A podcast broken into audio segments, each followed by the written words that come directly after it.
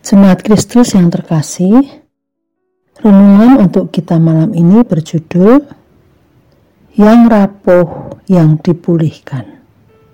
Dan bacaan kita diambil dari 1 Petrus 1 ayat 23 sampai dengan 25.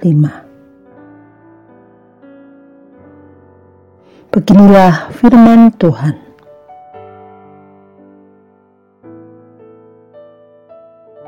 Karena kamu telah dilahirkan kembali bukan dari benih yang fana, tetapi dari benih yang tidak fana oleh firman Allah yang hidup dan yang kekal.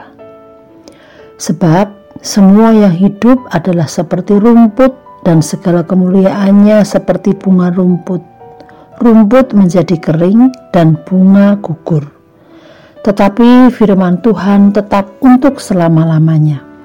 Inilah firman yang disampaikan Injil kepada kamu. Dalam surat Petrus yang kita baca saat ini dikenal sebagai sebuah surat pastoral bagi jemaat-jemaat Kristen yang harus berjaga-jaga karena saudara-saudara mereka sudah mengalami penindasan oleh bangsa Romawi. Dengan latar belakang ini itu Berarti ada dua kemungkinan surat ini ditulis. Yang pertama adalah untuk menguatkan orang-orang yang sudah mengalami penindasan agar tidak kehilangan imannya.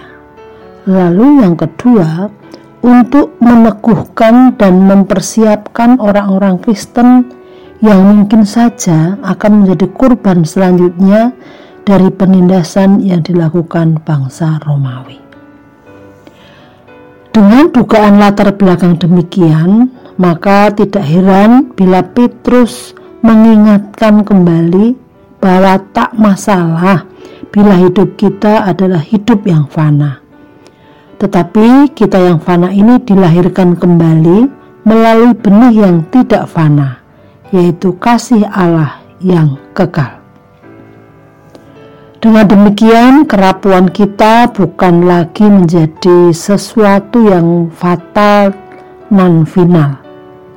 Justru dari kerapuhan kita dapat memaknai bahwa Allah yang berkuasa justru mau berbela rasa dan merengkuh kita yang fana ini. Jadi, bagaimana selanjutnya hidup kita? Apakah masih terus bermuram karena kesulitan-kesulitan yang masih ada di sekitar kita? Atau mau mengarahkan hati kepada Tuhan yang senantiasa ada dalam hidup kita? Selamat berjalan bersama Tuhan.